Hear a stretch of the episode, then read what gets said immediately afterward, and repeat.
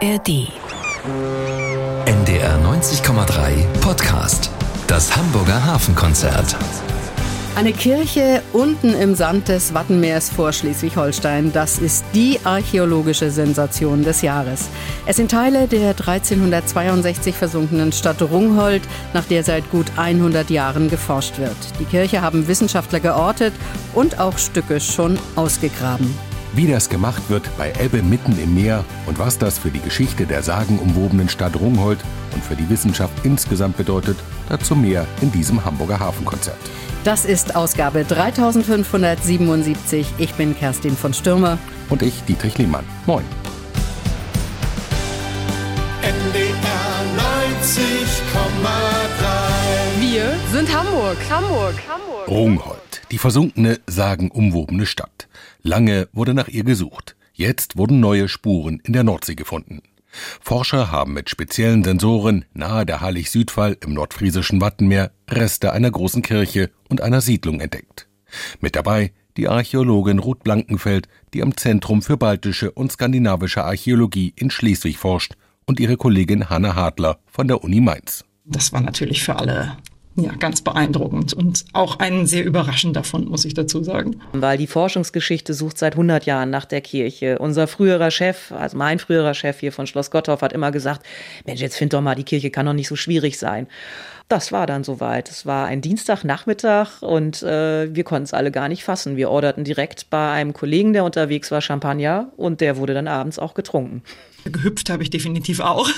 Zum Team gehört der Archäologe Bente Sven Majczak, von der Christian-Albrechts-Universität zu Kiel. Da sehen wir, dass es eine große, eine offensichtlich bedeutende Siedlung ist. Also wir haben da eine wirklich große Warftenreihe, die ist über zwei Kilometer lang und dort finden wir halt diese sehr große Kirche, die können wir jetzt sehen in unseren Messbildern. Und das kann dann natürlich gut Rungholt gewesen sein, aber wir haben natürlich immer das Problem, da steht kein Name drauf und so ganz ohne Zweifel wird es natürlich niemals bleiben, sofern man es nicht eines Tages schafft, wirklich das ganze Watt zu vermessen. Muss die Geschichte von Rungholt nun völlig neu geschrieben werden?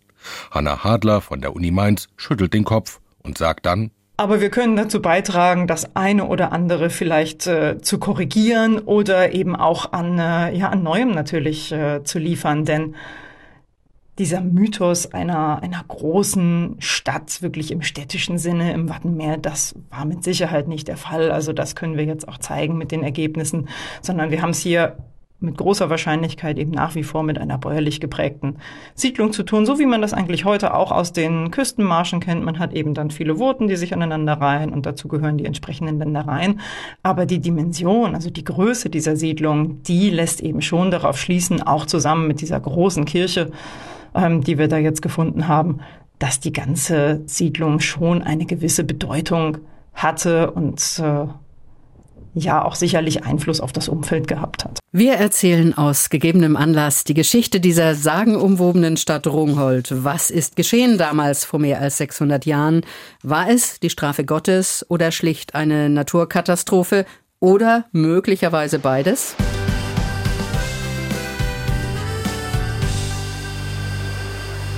Es gibt sie noch, die Mythen, die Geheimnisse aus der Vergangenheit, denen Wissenschaftler von heute auf der Spur sind.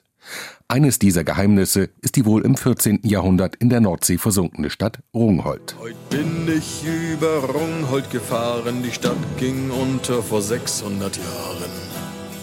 Trotz Blanke Hans. Der Blanke Hans schlägt am 15. Januar 1362 zu. Die verheerende Sturmflut erreicht die niederländische und nordfriesische Küste. Einen Tag später steigt das Wasser noch höher. Im Sturm der Marcellusflut versinken die Küstenlandstriche, die nordfriesischen Utlande und auch die damals bedeutendste Handelsstadt Rungholt. Handel und Torfabbau, das war der Reichtum der Rungholter. Eine reiche Stadt, die sich, so sagt man, mit dem Torfabbau ihr eigenes Grab schaufelte. Das flache Land wird durch den Abbau noch tiefer, die Deiche sind nicht hoch genug. Die Marcellusflut hat leichtes Spiel und verschlingt Rungholt ganz und gar.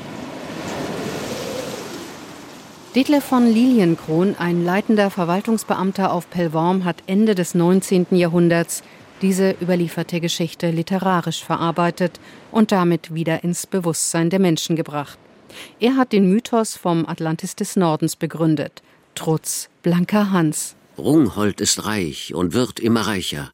Kein Korn mehr fasst selbst der größeste Speicher. Wie zur Blütezeit im alten Rom staut hier alltäglich der Menschenstrom. Die Sänften tragen Syrer und Mohren mit Goldblech und Flitter in Nasen und Ohren. Trotz blanker Hans. Rungholt, Synonym für Vermessenheit, für Hochmut und für Verschwendungssucht der Menschen. Hat es diese versunkene Stadt wirklich gegeben? Bereits kurz nach dem Untergang machten sich Forscher auf die Suche. Aber erst der Landwirt und Heimatforscher Andreas Busch hat 1921 tatsächlich die Spuren einer versunkenen Stadt entdeckt. Diese Rungholt-Forschung, die hat mich bereits 50 Jahre interessiert. Es war am Pfingstmontag 1921. Da bin ich denn mit meinem Fuhrwerk nach Südfall gefahren, Frau und zwei Kinder mit und übrigens den Schriftsteller Felix Schmeißer. Mit dem Fuhrwerk fuhren wir von meinem Hause sieben Kilometer durch die Insel und sieben Kilometer bis zum Haus auf Südfall, also sechs Kilometer durchs Watt. Und dann um die Zeit der Hohlebbe gingen Herr Schmeißer und ich ins Watt hinaus. Na, wir liefen dann von der Hallig runter aufs Watt, sahen eigentlich gar nichts, hatten auch schon kein geübtes Auge dafür, aber schließlich stießen wir auf Holzpfosten die äh, aus dem Watt herausragten. Es war, dauerte nicht lange, da konnte ich dann sagen, ja, was das Holz zu bedeuten hatte, das sind Reste von Entwässerungsschleusen aus Holz gebaut.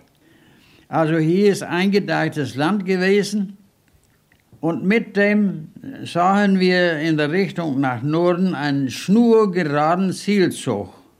Da war wieder ein Zeichen, dass ganz planmäßig die Schleuse angelegt worden war und dass der Seelzug ganz genau auf die Schleuse hinwies. Entlang dieses Seelzuges fand er Reste von Brunnen und Warften. Rungholt war entdeckt. Die Fundstücke wurden registriert, fotografiert und in Karten eingezeichnet, somit für die Nachwelt erhalten. Andreas Busch ist es zu verdanken, dass heute der genaue Standort einer Siedlung, möglicherweise Rungholt, belegt ist. Sechs Kilometer nördlich der Hallig-Südfall.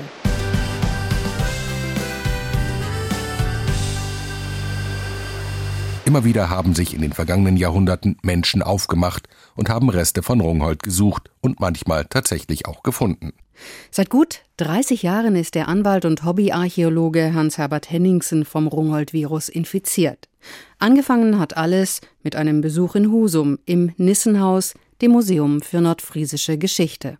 In diesem Museum haben wir einige Hinweise gefunden auf Rungholt, nämlich wie wir Norddeutschen sagen Pütt und Pann also Töpfe und Pfannen, auf Hochdeutsch oder besser ausgedrückt Keramikscherben.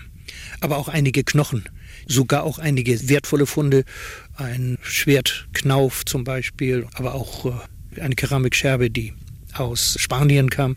Daraus konnte man Handelsbeziehungen schon erkennen. Ich habe dann auch Seekarten und andere Karten gesehen, auf denen denn dieses Gebiet eingezeichnet war. Ich habe mir es gemerkt, zu Hause gleich auf der Seekarte aufgetragen. Im darauffolgenden Sommer geht er auf die Suche, erkundet mit seinem Segelboot die Gewässer im nordfriesischen Wattenmeer. Das Gebiet haben wir gefunden, aber wir haben nichts gesehen, nichts gefunden, das, was wir finden wollten, bis auf eine Keramikscherbe und einen Knochen. Meine Frau sagte gleich dazu, das ist eine über Bord gegangene Carbonade, die schmeißt man gleich wieder weg. Feuchtsam wie ich nun mal bin, habe ich die dann heimlich versteckt und mitgenommen. Und bei einer nächsten Gelegenheit habe ich diese Sachen, insgesamt waren es drei, beim Schleswiger Museum abgegeben. Die haben mich gleich verwiesen an das Archäologische Landesamt und ich kam da also an mit diesen Sachen in Butterbrotpapier eingepackt und der holt gleich seine Pinzette und seine Lupe raus und sagt, nein, nein, ich kann das schon sehen. Das ist also 600 Jahre alt, sowohl der Knochen als auch diese Keramikscherbe. Und dann begann wirklich das planmäßige Suchen und auch Bergen. Für die kirchlichen Chronisten war schnell klar, dass es sich um eine Gottesstrafe für die reichen, hochfahrenden und nicht genug gottesfürchtigen Bewohner der Stadt handeln musste. Hans-Herbert Henningsen kennt die Geschichte, die sich zugetragen haben soll. Eines Nachts, als sie mal wieder so richtig so in Stimmung waren, kamen sie auf die Idee, dass sie dem Pastor doch mal eins auswischen wollten. Sie haben ein Schwein, eine Sau betrunken gemacht, mit Schnaps und Bier wahrscheinlich. und haben dann den Pastor gerufen, er müsste jetzt jemandem die letzte Ölung geben, der läge im Sterben. Dieser Pastor ist dann in seine Kirche gegangen und hat den Herrgott von diesem Leid berichtet. Der Herrgott hat ihm dann gesagt, er möge landeinwärts weitergehen und möge auf eine höhere Stelle gehen. Und in jener Nacht ist Rungholt untergegangen. Andere sagen, der Untergang sei durch den schlechten Zustand der Rungholter Deiche bedingt gewesen. Sie hätten durch ein senkrecht der See entgegenstehendes hölzernes Bollwerk den Wellen eine gute Angriffsfläche geboten. Ob, wie die Legende sagt, Rungholt irgendwann vom Meeresgrund wieder auftaucht, die See behält ihr Geheimnis. Vorerst jedenfalls. Rungholt und die Hobbyarchäologen. Jetzt sind Profiarchäologen der Uni Kiel und der Uni Mainz tatsächlich fündig geworden. Sie haben Reste der Kirche von Rungholt entdeckt. Gleich mehr dazu hier im Hamburger Hafenkonzert bei NDR 90,3.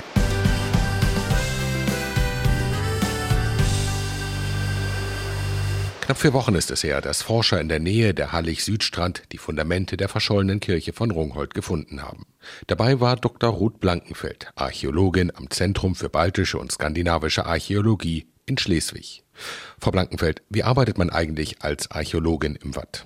Also es ist ein Weltnaturerbe, äh, UNESCO geschützt. Das passiert ja auch nicht einfach so. Es ist also wirklich ein ganz besonderer Naturraum, der auch uns jeden Tag anders äh, entgegenkommt. Also es ist ja das tägliche Auf und Ab der Gezeiten. Es wird aufgedeckt, abgedeckt, zugedeckt. Es ist natürlich auch ein recht rauer Naturraum. Also jetzt gerade die Zeit äh, in diesem Mai, als wir da waren, war sehr, sehr sperrig mit sehr viel Wind und sehr kalt und äh, wirklich einfach äh, anderen sozusagen Gegebenheiten wie auf dem Festland es ist auch ein Riesenprivileg, da arbeiten zu dürfen. Es ist ja ein sehr geschützter Naturraum, ähm, wo auch nicht jeder einfach so rumlaufen darf. Ist auch ganz gut so. Das Watt kann auch tückisch sein. Und wir haben viele Sonderregelungen da natürlich erstmal bekommen müssen, dass wir da hin dürfen. Wir dürfen aber zum Beispiel nichts Motorisiertes mitbringen. Das wird also alles passiert händisch, was wir da machen. Wir bringen alles mit großen Wagen immer jeden Tag raus und wieder rein. Und es ist aber eben diese besondere Stimmung, die da auch ist. Und natürlich die Abhängigkeit vom Wasser. Also wir können ja nicht einfach blind drauf loslaufen. Wir gucken genau, wann sind die Tiden, wann müssen wir losgehen, wo wollen wir hingehen, äh, wo wollen wir arbeiten, ab wann kann man da sein, wo ist vielleicht doch nochmal ein größerer Priel, der erst entwässern muss, bevor wir da arbeiten können. Und dann müssen wir natürlich nach Niedrigwasser immer gucken, okay, wie weit sind wir nach Niedrigwasser, wie weit lange können wir noch. Und es ist auch tatsächlich so, wenn das Wasser dann kommt, dann kommt es auch richtig schnell. Inwiefern ist das für, für Archäologen dieses, diese Region interessant? Man denkt immer, Watt, Natur, ja, für die Naturliebhaber schön, landschaftlich Geschmackssache. Ähm, aber was ist da alles gewesen? Was ist da, also ich meine, wir, wir wissen von Rungholt, aber es war ja viel mehr. Genau, Rungholt ist ja das äh, Bekannte sozusagen, womit viele Leute, vor allem hier in Norddeutschland, natürlich etwas verbinden können. Ähm, aber es ist ja ein Riesengebiet, was besiedelt war. Deshalb benutzen wir Rungholt eigentlich für diese ganze Kulturlandschaft, die untergegangen ist. Wir haben inzwischen in diesem Gebiet, über das wir reden, um Hallig-Südpfahl, über 50 untergegangene Warften abbilden können, die äh, damals da gestanden haben, also künstlich errichtete Wohnhügel, auf denen man gewohnt hat und auch eben andere Dinge hatte. Man hat äh, Entwässerungsgräben gezogen, sowas können wir auch inzwischen alles nachweisen. Und der Reiz ist natürlich einfach auch dieses Sperrige und dieses Schwierige. Äh, ich bin selber Unterwasserarchäologe, also ich bin auch Forschungstaucher. Ich habe eine große Affinität. Archäologin bitte, oder? Ich bin Archäologin, ja. Forschungstaucherin. Äh, habe eine große, große Affinität zum Wasser. Ähm, und es ist einfach schön. Ich glaube, jeder von uns im Team liebt die Herausforderungen. Wir mögen es auch zusammenzuarbeiten und neue sozusagen Techniken auch zu entwickeln. Also wir sind ja ein, ein vielschichtiges Team aus unterschiedlichen Disziplinen. Und äh, gerade wir als Archäologen müssen jetzt mal genau schauen, äh, wie können wir da vielleicht noch mal ein bisschen besser eingreifen in das Watt, weil eigentlich sind wir immer darauf angewiesen, dass was freigespült wird und dass es dann wieder zugedeckt wird und dass wir in den Freispülzeiten was finden oder was sehen, dass wir hingewiesen werden darauf, wo was gefunden wurde. Und äh, jetzt versuchen wir natürlich, das immer mehr so zu bringen, dass nicht nur der Zufall eine Rolle spielt, sondern dass wir vielleicht wirklich zielgerichtet auch mal irgendwie in Zukunft ansetzen können, wo wir noch kleine Ausgrabungen innerhalb von einer Tide dann machen können. Da kommen wir später nochmal ein bisschen ausführlicher zurück, wo die Reise hingehen kann. Aber ich will nochmal ganz weit zurückgehen. Als Rungholt untergegangen ist, ähm, gab es eine große Flut. Das wissen wir, das ist überliefert. Es ist nicht nur dort was untergegangen, sondern über relativ viel auch an der Nordseeküste. Ähm, war es wirklich nur die Flut? Die Mechanismen, die natürlich zu so einer Katastrophe führen, sind vielschichtig. Die Flut ist mit Sicherheit der größte Faktor. Eine Jahrhundertflut, die äh, sich die Nacht vorher schon in England aufgebaut hat, da auch verheerend war und die wirklich in ihrer Dramatik sicherlich eine ganz besondere Extraklasse dargestellt hat. Aber der Mensch war auch noch nicht so mit dem Wort der Nachhaltigkeit betraut damals. Also man hat ähm, diese Landschaft versucht zu besiedeln, sie urbar zu machen. Man hat äh, Schichten abgenommen, um an die fruchtbare Marsch zu kommen. Und man hat in anderen Teilen die Marsch abgebaut, um an den Salztorf zu gelangen, der darunter liegt und den man dann durch aufwendiges Sieden zu Salz gemacht hat. Wahrscheinlich eins der Bausteine, was Rungholt reich gemacht hat. In jedem Fall hat man dafür aber die Landschaft tiefer gelegt. Man hat sie zudem künstlich entwässert um eben weiter siedeln zu können, um das Ganze beackern zu können. Und diese ganzen Faktoren haben dazu geführt, dass die ganze Landschaft noch viel, viel verletzlicher wurde. Und bei so einem Großereignis wie bei einer Sturmflut, wenn dann der Deich erstmal bricht, potenziert sich das, was einfach passiert. Nämlich ähm, das Wasser kann noch weiter, noch verheerender in das Land reinlaufen und kann so noch mehr Schaden anrichten, als es sowieso schon getan hätte. Sagt die Archäologin Ruth Blankenfeld im Hafenkonzert bei NDR 90,3.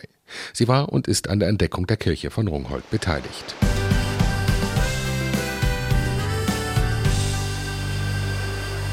Rund vier Wochen ist es her, da haben Archäologen im Watt vor der Hallig-Südwald in Nordfriesland eine atemberaubende Entdeckung gemacht. Die Überreste der Kirche der untergegangenen Stadt Rungholt, versunken vor mehr als 600 Jahren bei einer Sturmflut. Zum Team der Forscher, die seit 2016 dort im Watt unterwegs sind, gehört auch Hanna Hartler von der Universität Mainz. Ja, man kommt nicht einfach so von Mainz an die Nordsee.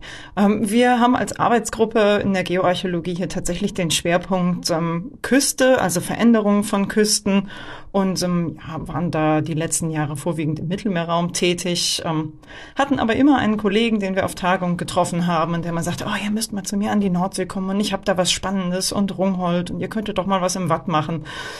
Ja, und irgendwann haben wir dann gesagt, gut, wir testen das mal und schauen, ne, ob das überhaupt methodisch im Watt alles umsetzbar ist, was wir sonst ja wirklich an Festland machen ähm, oder maximal irgendwo in Strandnähe, aber eigentlich nie im Wattenmeer. Naja, dann hat sich das als ganz gewinnbringend herausgestellt und wir haben gesehen, das funktioniert. Und ich muss aber ehrlicherweise sagen, ich komme eigentlich auch aus Norddeutschland. Von daher ist es für mich auch so ein ganz kleines bisschen Heimspiel. Hanne Hadler Spezialgebiet, das sind Bohrkerne. Also wir haben an den Bohrkernen den Vorteil, dass wir ähm, auf relativ einfache Art und Weise ziemlich tief in den Untergrund gucken können. Das heißt, mit dem Verfahren, mit dem wir jetzt arbeiten, können wir 10, 20 Meter relativ problemlos ähm, schauen, wie der Untergrund aufgebaut ist. Das hat natürlich immer nur Stichprobencharakter. Also wir bekommen eine Information aus einem äh, 6 Zentimeter Bohrloch heraus und können dann aber eben an dieser Abfolge sehen, wie sich die Landschaft an diesem Punkt über die letzten Jahrhunderte, Jahrtausende verändert hat. Das heißt, gerade für den nordfriesischen Raum ist es natürlich spannend, wann kam da nach der letzten Eiszeit die Nordsee zurück, äh, was ist dann passiert, ähm, wie sah die Landschaft im Mittelalter aus. Wir können aus den Bohrkernen im Idealfall herauslesen, was die Leute im Mittelalter mit dieser Landschaft gemacht haben und was eben auch danach passiert ist, ähm, als sich das Wattenmeer etabliert hat. Was da im Untergrund ist, was in der Vergangenheit passiert ist, das kann Hanna Hartler schon an den unterschiedlichen Farben erkennen, die in ihren Bohrkernen enthalten sind. Soll es genauer werden, müssen kleine Fossilien untersucht werden. Manchmal lässt sich das Alter mittels C14-Methode bestimmen. Ja, und diese einzelnen Puzzlestücke, die fügen wir alle zusammen, um dann eben diesen einzelnen Schichten, die wir im Bohrkern sehen, tatsächlich äh, eine Art von Landschaft, also solche Paleo-Umweltbedingungen zuzuordnen. Dann eben sagen zu können, das hier war jetzt tatsächlich mein Schlickwart oder ich habe hier vielleicht eher einen See oder ich bin in einem Strandbereich oder eben auf einer alten Geländeoberfläche. Hanne Hartler mit ihren Bohrkernen ist bei der Forschung im Watt, sowie die verschiedenen Spezialisten sich untereinander koordinieren, erst immer die zweite, die aktiv wird. Also die Reihenfolge ist tatsächlich so, dass ähm, uns die geophysikalische Vermessung im Watt, die geophysikalische Prospektion, ähm, eine Karte liefert, ein Bild der Strukturen, die im oder unter den aktuellen Wattsedimenten verborgen sind. Das heißt, das, was wir oberflächlich gar nicht sehen, macht die Geophysik für uns sichtbar. Und wir müssen dann natürlich immer noch nachschauen, diese Strukturen, die wir sehen können, was sind das für welche? Ähm, und dafür müssen wir tatsächlich in den Untergrund gucken. Und das können wir gerne mit den Bohrungen machen. Das heißt, wir pieksen dann das Watt sozusagen ganz genau, punktgenau auf Grundlage der äh, geophysikalischen Karte an und können eben nachschauen, was jetzt ausschlaggebend ist, um diese Struktur im Geophysikbild zu erzeugen. Das heißt, ähm, erst kommt die Geophysik und misst und im nächsten Moment kommen äh, wir und bohren an der Stelle und können dann eben über das, was wir im Bohrkern sehen, schon sagen, ja, okay, das ist jetzt irgendwas an natürlichem Sediment oder wie im Fall der Kirche, dass wir gesagt haben, ah, da kann man schon erkennen, dass wir hier doch eher in einer äh, menschgemachten Struktur sind und ja, von der ganzen Anlage, also auch von, von, dem, von der Grundrissform, liest das eben keine andere Schlussfolgerung zu, als dass wir da tatsächlich in einem Kirchenbau unterwegs sind. Natürlich hat Hanna Hadler auch an der Stelle gebohrt, wo nach den Messungen die Fundamente der Kirche von Rungholt liegen. Nur tatsächlich getroffen hat sie dabei keinen riesigen Findling oder ähnliches. Wir bohren ja auf sechs Zentimetern. Und dass man da tatsächlich irgendetwas drin hat ähm, in der Bohrung, das ist immer ein großer ein großer Glückstreffer. Also man hat vielleicht mal jetzt auch an anderen Stellen irgendwas an, an Ziegelbruch oder mal, mal eine Scherbe im Bohrkern, aber sechs Zentimeter sind natürlich auch sehr limitiert. Mit den Methoden, die erstmals so beim Fund der Kirche von Rungholt eingesetzt wurden, als Verbund, glaubt Hanna Hartler, ist auch ein neues Kapitel der Archäologie im Wattenmeer aufgeschlagen. Das, was wir dort sonst finden an Überresten, das sind zwar auch immer spannende Dinge, also das archäologische Fundmaterial umfasst alles von, äh, von Keramik über Metallfunde hin zu Knochen. Und da kommen auch durchaus schöne und bedeutende Stücke heraus.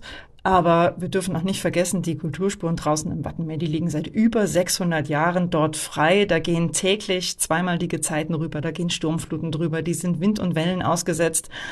Und das, was wir für gewöhnlich finden, auch das, was wir in der geophysikalischen Prospektion sehen und das, was wir in den Bohrungen sehen, das sind maximal die, die allerletzten Überreste dessen, was da noch an Siedlung erhalten ist und dass wir tatsächlich einmal bauliche Strukturen finden, das ist bislang in diesem Gebiet, zumindest während unserer Projektlaufzeit, einzigartig.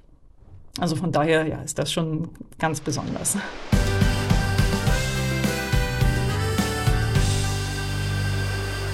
9. Mai 2023. Dieser Tag ist ein ganz besonderer für die Archäologie in Norddeutschland.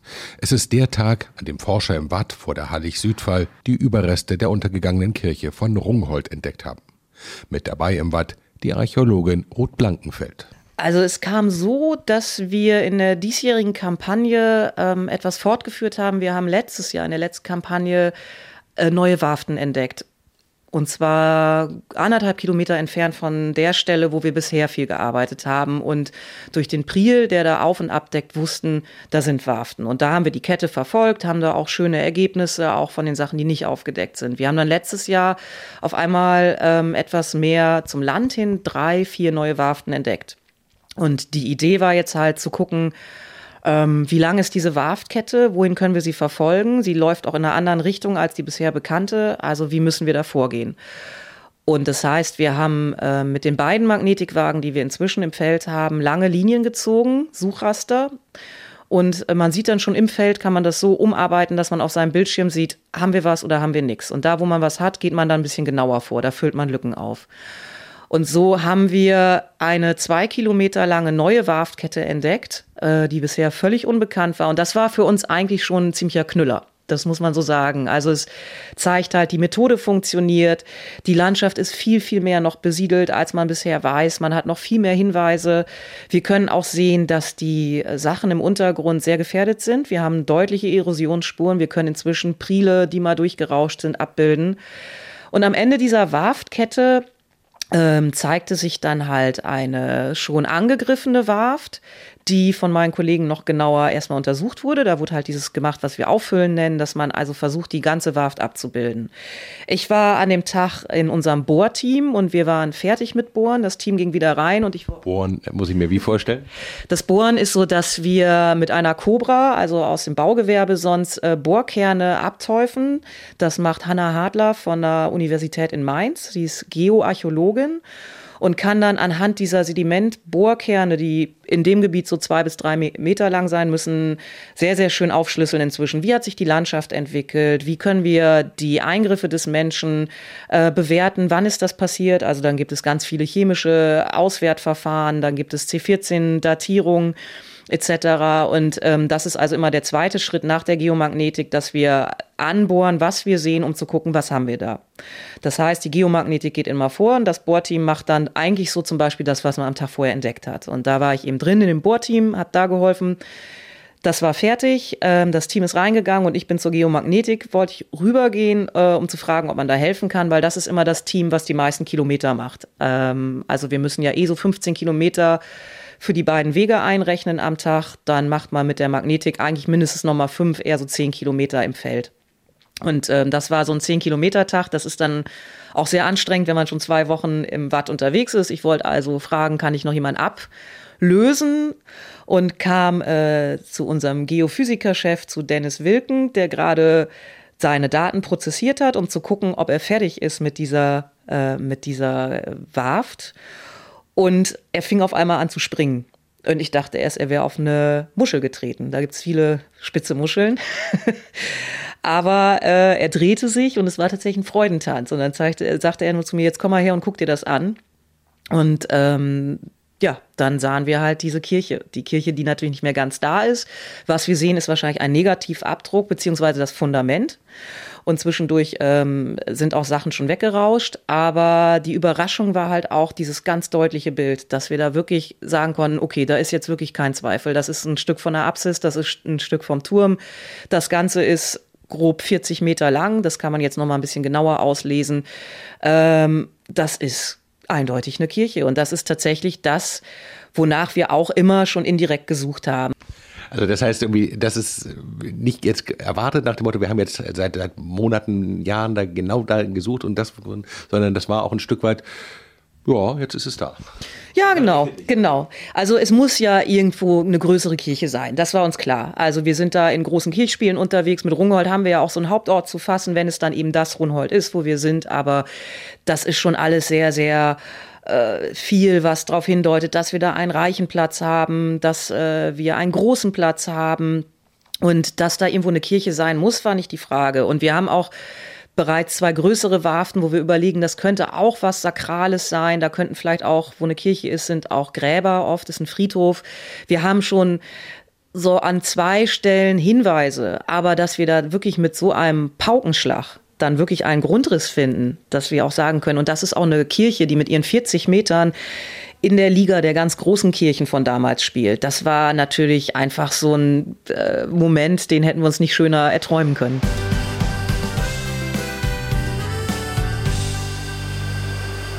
Es ist die archäologische Sensation der letzten Jahre. Forscher haben jetzt die Überreste der Kirche der versunkenen Stadt Rungholt im Watt gefunden. Beteiligt an diesen Arbeiten sind auch Forscher der Christian Albrechts Universität in Kiel. Dr. Bente Majczak vom Institut für Ur- und Frühgeschichte ist auch dabei. Wie war denn Ihre erste Reaktion, als Sie von dem Fund hörten? Ähm, naja gut, ich war ja, ich war ja fast äh, direkt dabei. Also an dem Tag äh, im Watt äh, konnte ich leider nicht mit draußen sein, aber ich kam dann nachmittags ähm, wieder in die Ferienwohnung und sie saßen da alle auf dem Sofa und hatten so ein Grinsen im Gesicht und einen Laptop auf dem Schoß und da wusste ich, da ist was im Busch und habe mir dann die Messbilder angeguckt und konnte diesen Grundriss von der Kirche sehen. Also das war schon ein toller Moment. Da waren wir schon ziemlich, ähm, ziemlich aufgeregt, würde ich sagen. Wie koordiniert, wie sortiert man sich bei solchen Projekten eigentlich, wenn mehrere Beteiligte dabei sind? Und was macht da Kiel? Ja, also ähm, wir in Kiel sind einerseits, also die Geophysik äh, sitzt in Kiel, das ja ähm, Dennis Wilken und ähm, ich gehöre auch inzwischen zu der Arbeitsgruppe. Also wir machen ja diese ganze Prospektion, aber ich selber als Archäologe bin ähm, ja auch für die Auswertung dieser Funde ähm, mit zuständig, für die Interpretation dieser ganzen Messbilder. Also diese Gedanken, die wir uns machen, was sehen wir in den Messbildern, was sind das für Strukturen, wie kann man das vergleichen, wo finden wir halt entsprechende Sachen im Mittelalter. Ne, diese ganzen Fragen. Also zum Beispiel bei dieser Kirche von Rungholt, wir haben schon lange nach einer Kirche gesucht, wir hatten auch schon an einer anderen Stelle eine Struktur, wo wir uns sicher sind, dass dort eine kleine Kirche steht. Und da habe ich mir zum Beispiel alle Kirchen in Nordfriesland angeguckt und die, die Grundrisse, die frühesten Grundrisse aus dem 12. und 13. Jahrhundert studiert, um überhaupt so diesen Vergleich zu haben, dass man wirklich sieht, ähm, okay, ich habe jetzt hier einen Grundriss im Messbild. Ähm, was ist denn das jetzt eigentlich? Ne, das wären solche Sachen, die ich mache. Oder wir finden auch relativ viel ähm, Fundmaterial an bestimmten Stellen, wo die mittelalterlichen Strukturen freigespült sind und ähm, wir müssen uns mit der ganzen Keramik beschäftigen und mit den Backsteinen und mit den Dachziegeln und den Metallfunden, die da rauskommen. Da haben wir auch sehr viele interessante Sachen, die dann von unseren Detektorgängern vom Landesamt gefunden werden und so weiter. Also das sind so Sachen, die mache unter anderem ich als Archäologe. Da ist dann auch das ZBSA in Schleswig, also das Zentrum für baltische und skandinavische Archäologie. Frau Blankenfeld ist damit beteiligt.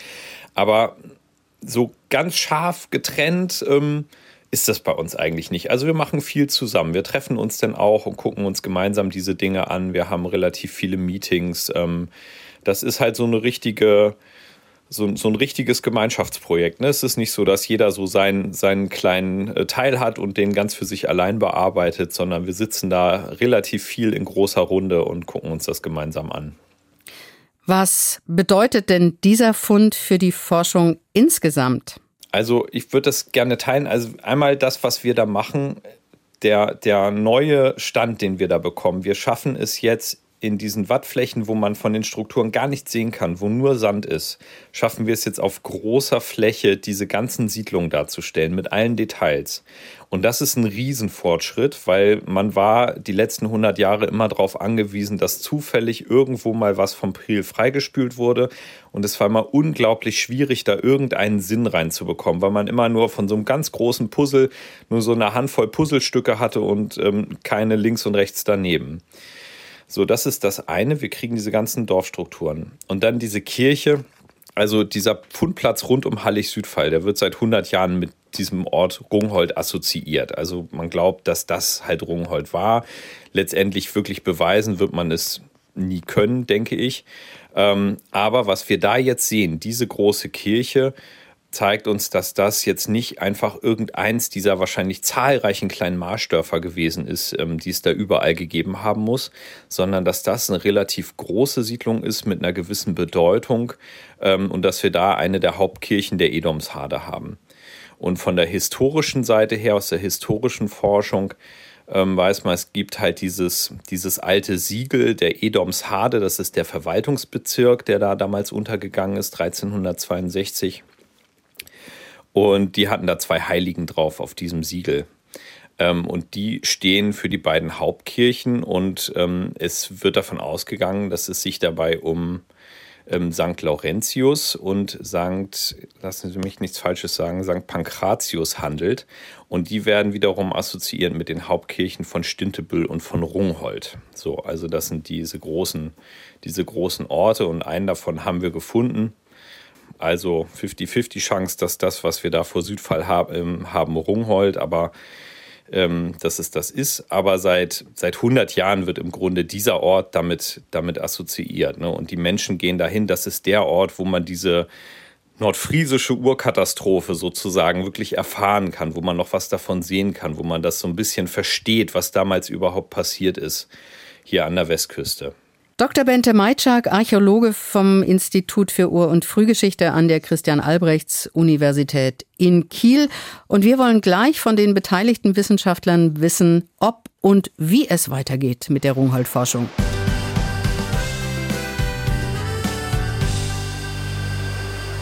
600 Jahre im Nordseesand vergraben, das ist Rungholt heute. Gerade haben die Wissenschaftler die Kirche gefunden. Es liegt also nahe, dass da noch mehr ist. Was heißt das denn für die Arbeit der Archäologen Dr. Ruth Blankenfeld? Jetzt muss man natürlich sich die Frage stellen, würde es äh, sich lohnen, würde es was bringen und ähm, wäre das auch möglich, ohne zu groß in die Natur einzugreifen, hier tatsächlich mal größer zu Werk zu gehen.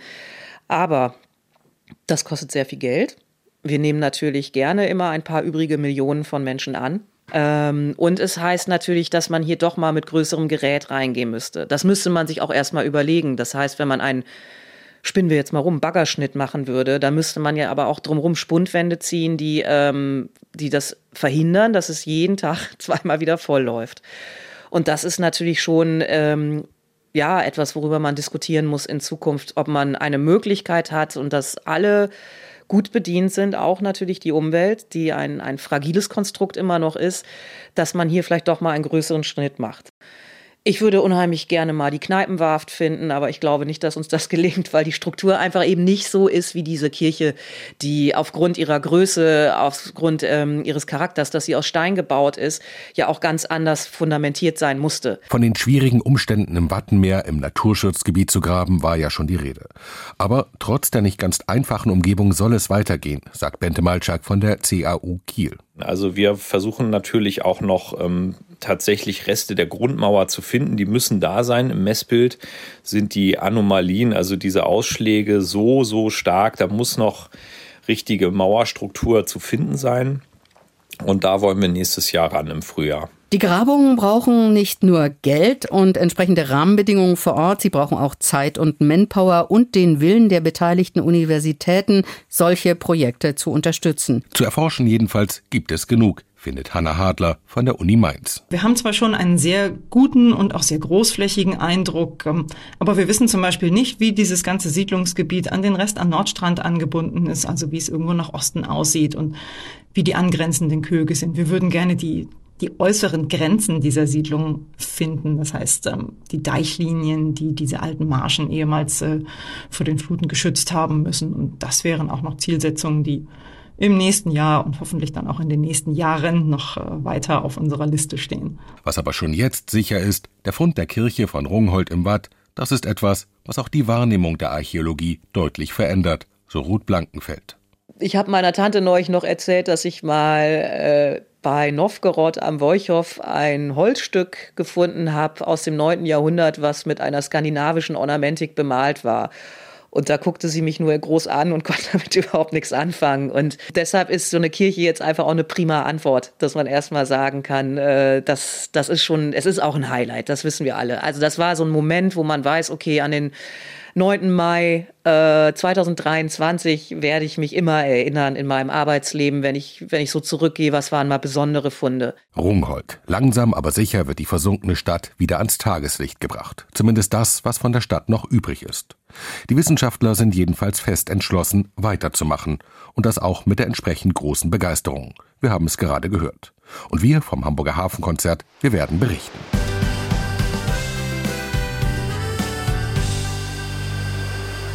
Auf den Spuren von Rungholt, das waren wir heute mit Wissenschaftlerinnen der Unis in Mainz und Kiel und vom Zentrum für baltische und skandinavische Archäologie.